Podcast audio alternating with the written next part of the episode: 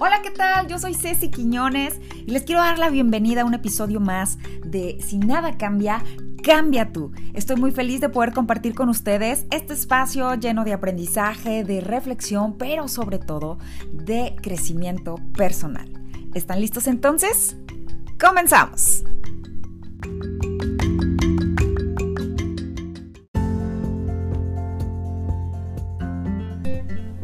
Hola, ¿cómo están?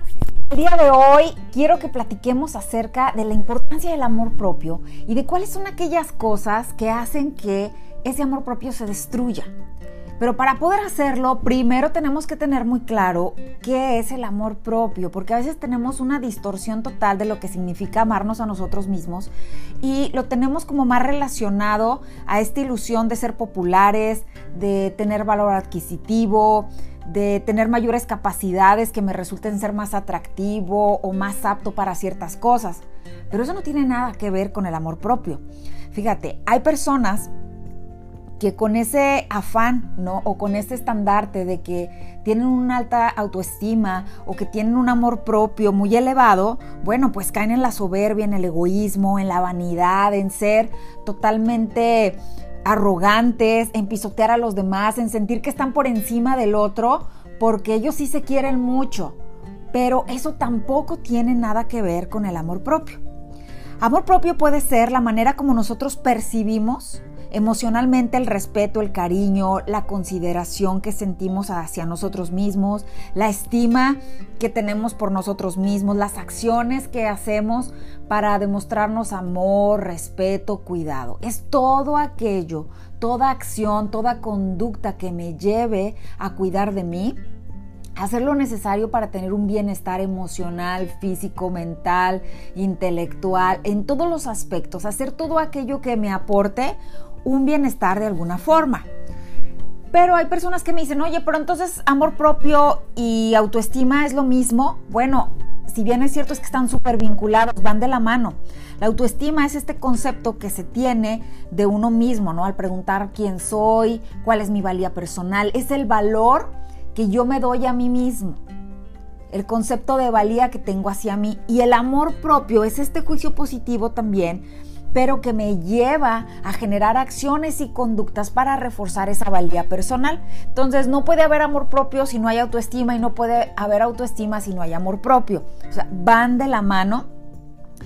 Y por eso es que la estima se fabrica a través de la conducta que nosotros vamos desarrollando a través de nuestro amor propio. Una vez entendido esto, vamos a, a irnos un poquito a nuestra parte de la infancia. Oye, Ceci, pero ¿por qué es que hay personas que tienen una autoestima muy buena, que parece que son seguros de sí mismos, que no les da miedo hacer cosas nuevas, enfrentarse a nuevos retos? Y también hay otras personas que son súper temerosas, súper inseguras, les cuesta mucho trabajo relacionarse con otras personas. Bueno, ¿a qué se debe eso?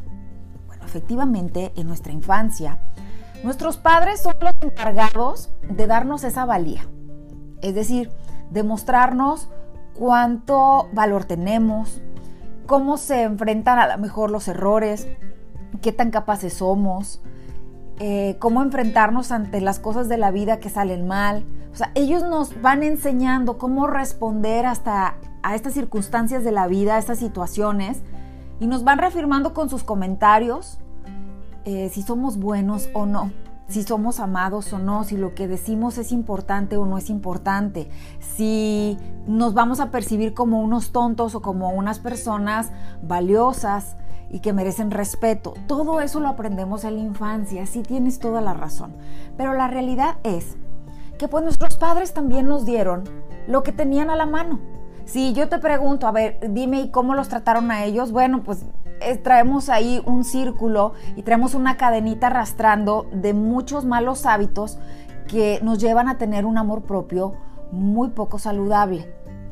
Por eso, ok, no podemos cambiar nuestro pasado, no podemos cambiar y ni siquiera, aparte de no podemos cambiarlo, es que no elegimos la forma como nos educaron. Y nuestros papás nos dieron lo que tenían desde su nivel de conciencia y desde las herramientas que tenían para hacerlo. O sea, no es como que cada papá eh, amaneció, ¿no? Y nació su hijo y dijo, ah, ok, yo a este lo voy a hacer un inseguro, yo a esta eh, le voy a hacer, eh, no sé, que no duren los trabajos, no, a, a este hijo yo voy a hacer que sea un inútil. O sea, no, la realidad es que no es así. Todos tienen la mejor intención de crear y formar pues a sus hijos, pero cada quien lo hace desde las herramientas que tienen. Hay quienes no tienen. No tienen y obviamente lo que dan es únicamente eso. Pero mira, aquí es donde viene lo bueno. Cuando nosotros crecemos, cuando nos vamos convirtiendo en adultos, es momento de hacernos responsables de nosotros, de nuestra historia y de todo lo que hemos ido cargando, como si tuviéramos una mochila y vamos poniendo piedras, ¿no? Ok, llegó el momento de que te liberes y saques eso que no es tuyo, que no te pertenece. Llegó el momento y la oportunidad que la vida te presenta, a entonces sí hacerte responsable de tu vida, hacerte responsable de quién quieres ser y hacia dónde quieres llegar. Y si en ese proceso me doy cuenta que yo tengo que soltar, que tengo que vaciar mi mochila de todas esas ideas limitantes, de esas creencias que son erróneas, de esos comentarios, de esa crítica excesiva, de esas situaciones donde me sentí sumamente desvalorizado, donde las personas de las cuales yo esperaba todo me hicieron sentir que lo que yo necesitaba no era importante, ok, hoy es momento de cambiar. Y antes de eso, tú me puedes decir, ok, ¿y tuvo alguna consecuencia? Pues por supuesto. Nuestra autoestima define la manera como nosotros nos relacionamos con los demás, a lo mejor qué tanto estamos dispuestos a enfrentarnos a situaciones de triunfo o de fracaso. Eh, también tiene que ver con ese nivel de de llevar a cabo todas nuestras cualidades y nuestras fortalezas a nivel laboral. Tiene que ver con muchísimas cosas, incluso hasta si nos cuesta trabajo enfocarnos en ciertas tareas, terminarlas, llevarlas a cabo. Claro que tiene una consecuencia, pero eso no significa que por, por eso tu vida ya no tiene ninguna manera de ser mejor. Por eso nos centramos en aquellas cosas que es necesario sacar de nuestra vida para poder comenzar. ¿Y cómo lo vamos a hacer? Ok, comienza preguntándote qué cosas he dejado de hacer por mí. ¿Cuáles son aquellas cosas a las que yo he puesto en último lugar? Sí, aquellas cosas que me hacen sentir bien, que me aportan, que me dan paz, que me causan alegría, que me hacen sentir que sí puedo, que me hacen sentir valioso. ¿Cuáles son aquellas cosas en tu vida que tú has dejado para después? ¿Cuánto tiempo llevas dejándote para después? Y te lo puedo poner en un ejemplo para las personas que tienen pareja. Imagínate que entran a su relación con un nivel de amor propio. Vamos a suponer que llegan con un 8. ¿Y cómo podemos saber que llegan con ese nivel? Bueno, pues porque cuando tú entras a una relación, tú tienes tu vida, ¿verdad? Tú tienes tus gustos, tú tienes aquellas cosas que, te encanta hacer como hobby, te das el tiempo para ti, te arreglas, te cuidas, si te quieres comprar un libro te lo compras, si te gusta ir a ver una película vas y la ves, tratas de compartir el tiempo con la gente que, que disfrutas. Y bueno, tú llegas con un nivel de amor propio. Pero ¿qué sucede cuando va pasando el tiempo? Y te vuelven a preguntar y te das cuenta, o incluso cuando termina esa relación, te das cuenta que ya no tienes un 80, que tienes un 40, en el mejor de los casos. Y entonces comienzas a creer que tú perdiste tu amor propio con esa persona o lo que es lo mismo, que esa persona se lo llevó, que te has quedado sin nada, que ya no hay forma de poder avanzar. Te tengo una gran noticia. La gente no se llevó nada no te has quedado sin nada porque el amor propio te pertenece. Lo único que sucedió es que si ese amor propio no se elevó, no aumentó su porcentaje o al menos se mantuvo en el mismo nivel que tenía, fue porque tú dejaste de ejercitarlo. Dejaste de trabajar en ese amor propio que solamente te corresponde a ti y que únicamente es tu responsabilidad. Nadie puede trabajar en nuestra autoestima por nosotros. Nadie puede elevar nuestro amor propio por nosotros. Es algo que nos pertenece. Y si disminuyó es porque probablemente le dimos a la otra persona esa responsabilidad de cuidar de nosotros, de decidir lo que nos gustaba, de saber qué sueños sí podíamos seguir y cuáles no, de reafirmar si nos vemos bien o, no, si, si consideran que que debemos hacer un cambio o debemos cortarnos el pelo o usar cierto tipo de ropa. Son ejemplos como para darte a entender que muchas veces cuando ocurren estas, estas situaciones es que tú piensas que realmente esa persona te lo quitó, que gracias a esa persona tú dejaste de ser eso, pero fue algo que tú cediste, algo que tú permitiste que pasara. No quiero decir con esto que a lo mejor eh, esté justificado el actuar de la otra persona. No, por supuesto que no. Lo que quiero decir es que hay que rescatar lo que yo puedo hacer, lo que sí está en mi círculo de control, lo que yo sí puedo cambiar. En la vida no vamos a poder cambiar al otro.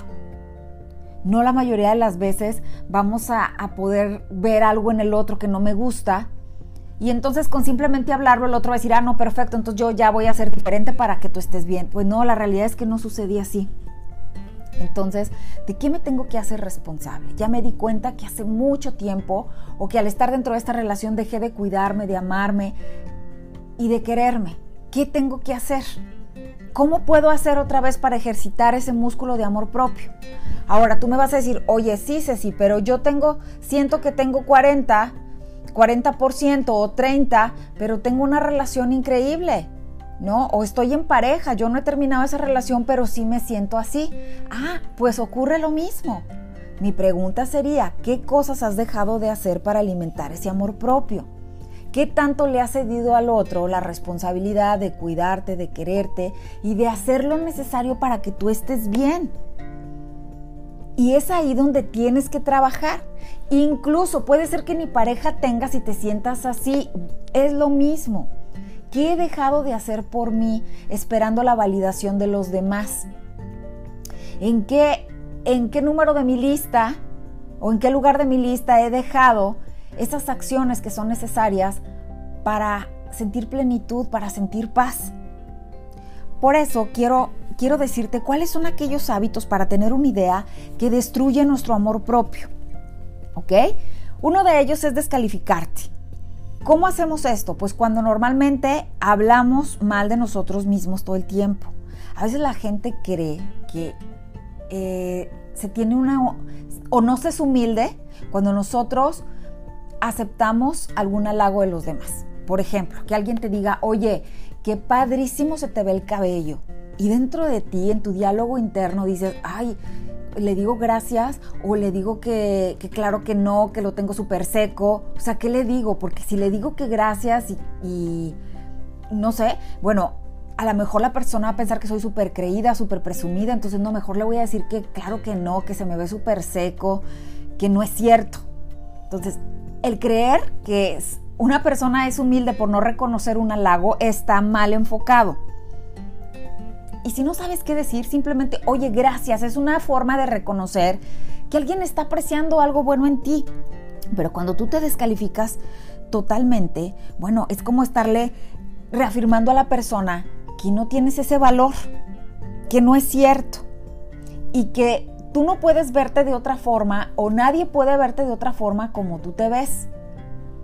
Eso tiene que ver mucho con descalificarte.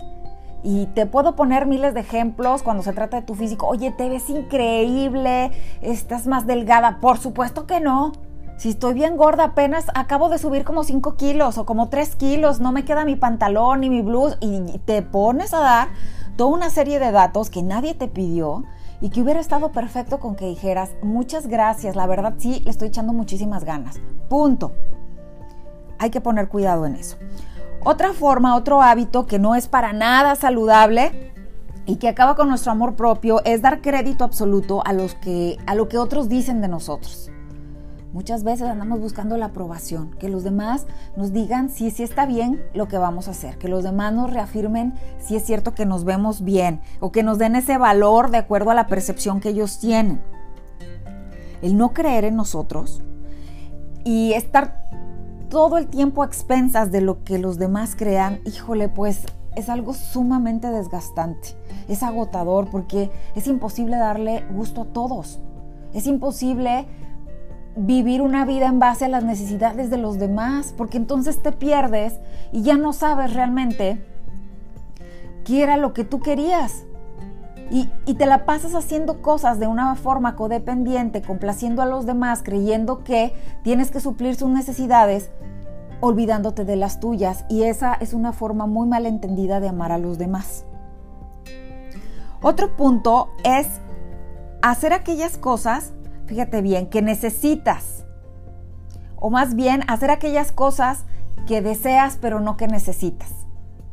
Como por ejemplo, yo me quisiera, estoy muy triste y desearía ir a abrir el refrigerador y comerme todo lo que encuentre. Sí, pero no es lo que necesitas en ese momento.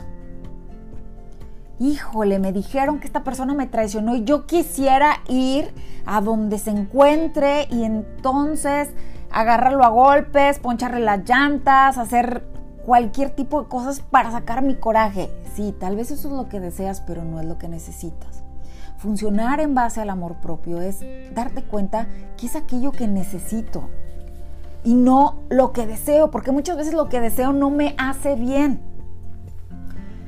Y de ahí nos pasamos a la victimización. Es otro mal hábito dentro del amor propio.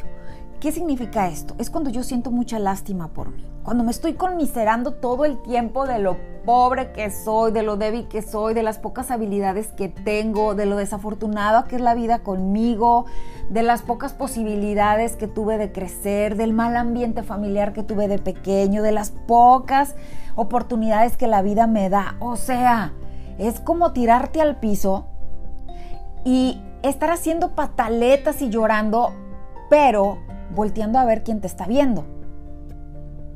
Y cuando ves que alguien se acerca y te dice, pero ¿qué tienes? Levántate, ¿qué te puedo ayudar? No, pues vuelves a sacar el segundo cargamento de lamentaciones y de cosas que te sitúen en esa vida miserable, haciéndote creer que no hay forma de salir.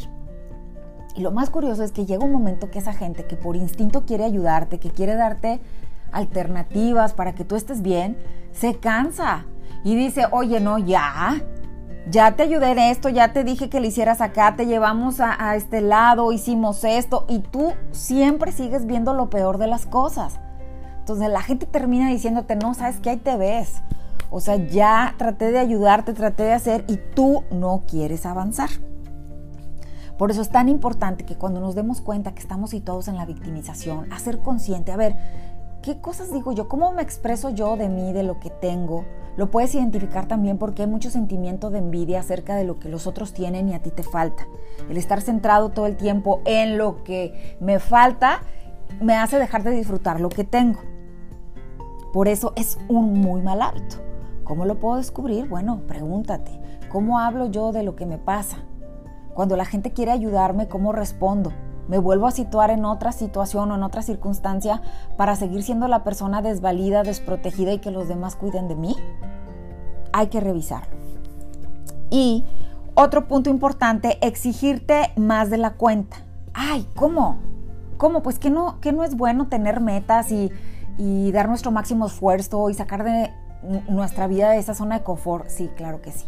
Pero esto más bien va encaminado a yo ponerme objetivos que están más allá de la realidad. Es decir, subí de peso 70 kilos y yo me pongo de meta que de aquí a 7 días yo los voy a bajar. Pues claro que no es real. No es real. No es saludable, no es real, no es lógico. ¿Y qué pasa después de esos 7 días? Pues a lo mejor no bajaste los 70 kilos, bajaste, por así decirlo, 20 o 15. Es un gran logro. Pero ponerte metas que son para exigirte más, te hace decir, ay, no logré los 70 kilos, entonces no valgo, siempre es lo mismo, conmigo nada va a funcionar, es mejor así, yo así nací, así me voy a quedar y entonces voy y me atasco nuevamente de todo lo que encuentro para reafirmarme que yo nunca voy a poder ser eso que quiero alcanzar. Y la trampa está en que tus objetivos no van acordes a la realidad y es como quedar todo el tiempo en deuda contigo. No, es, ah, ok, no lo llegué, no lo logré, entonces nuevamente voy a estar situado en ese lugar donde yo nunca puedo lograr lo que, lo que me propongo. Es un muy, muy, muy mal hábito. Por eso, ok, ¿Cómo le hacemos para construir un amor propio que sea saludable? ¿Qué cosas sí tenemos que hacer para alimentar esa forma de querernos, de cuidarnos, de respetarnos, de darnos cariño y poder vernos a nosotros mismos como personas valiosas? Aquí ocurre algo muy importante. hay personas que en este malentendido de, de la autoestima, bueno, pues como te lo dije al principio, tienden a menospreciar a los demás. A sentir que, ok, por cuidar de mí, yo voy a hacer lo que sea mejor para mí sin importarme lo que los demás piensen, lo que los demás digan, los que más necesiten. Aguas, aguas, no te vayas a perder en esa parte. Y te lo digo porque es muy común que cuando estás trabajando en ti, cuando estás viendo resultados, pues llega un momento que tú sientas que no necesitas a nadie más. ¿no? Es tanta la adrenalina de, bienestar que dices tu nombre, yo ya necesito nada. Y puedes caer en el otro error de empoderarte, pero desenfocarte. ¿Cómo es esto? Ah, no, pues fíjate, yo ya bajé de peso y yo empiezas a descalificar a tu pareja, a las personas que en ese momento están batallando para poder lograr su peso ideal. ¿Y qué ocurre? Pues empiezas a tener conflicto con las demás personas. O incluso si en algún momento batallaste mucho para tener un buen trabajo y ahora te has desarrollado, te has preparado, te has esforzado y estás ganando muy bien, empiezas a humillar a la pareja o a las personas que, no han conseguido ese logro y a decirles, no, pues sabes que es que tú estás así porque quieres y a mí no me importa, yo soy yo y, yo, yo, yo, yo, yo. El yo, yo a más, a más no poder. Aguas, porque entonces eso ya no tiene nada que ver con amor propio, eso ya es un ego súper inflado, eso ya es arrogancia, eso ya es soberbia, eso es orgullo y te va a llevar a tomar malas decisiones y te va a llevar a romper relaciones que son valiosas por estar parado en esta falsa creencia que eso, que el ser egoísta, que el ser egoísta es amor propio y no tiene nada que ver una cosa con la otra, es un egoísmo malentendido. ¿Ok? Bueno, pues entonces anota, estas son las cosas que nos pueden ayudar a tener un mejor amor propio, a trabajar en eso todos los días. Recuerda que es muy importante prestar atención al estado emocional en el que estamos, al estado de nuestro amor propio, porque puede ser un grave error ver las alertas, los avisos de, que tenemos que ponerle atención y no hacerles caso, porque obviamente nos van a cobrar una factura. Número uno, valora tu grupo de referencia. Valora esa gente que te ayuda, que te aporta, que te quiere ver crecer, que te proporciona alternativas para que tú estés bien. Rodéate de gente que te inspire, que te sume, que de alguna manera haga que esa valía personal que tienes sea cada vez más grande. Aléjate por lo tanto de personas que todo el tiempo te hablen de negatividad, de problemas, de críticas, que cuando tú quieras hablarles de proyectos, de cosas que te inspiran, que te gustan, siempre te acompañen con un descalificativo o que te hagan sentir que eres tonto por pensar así, que no vale la pena.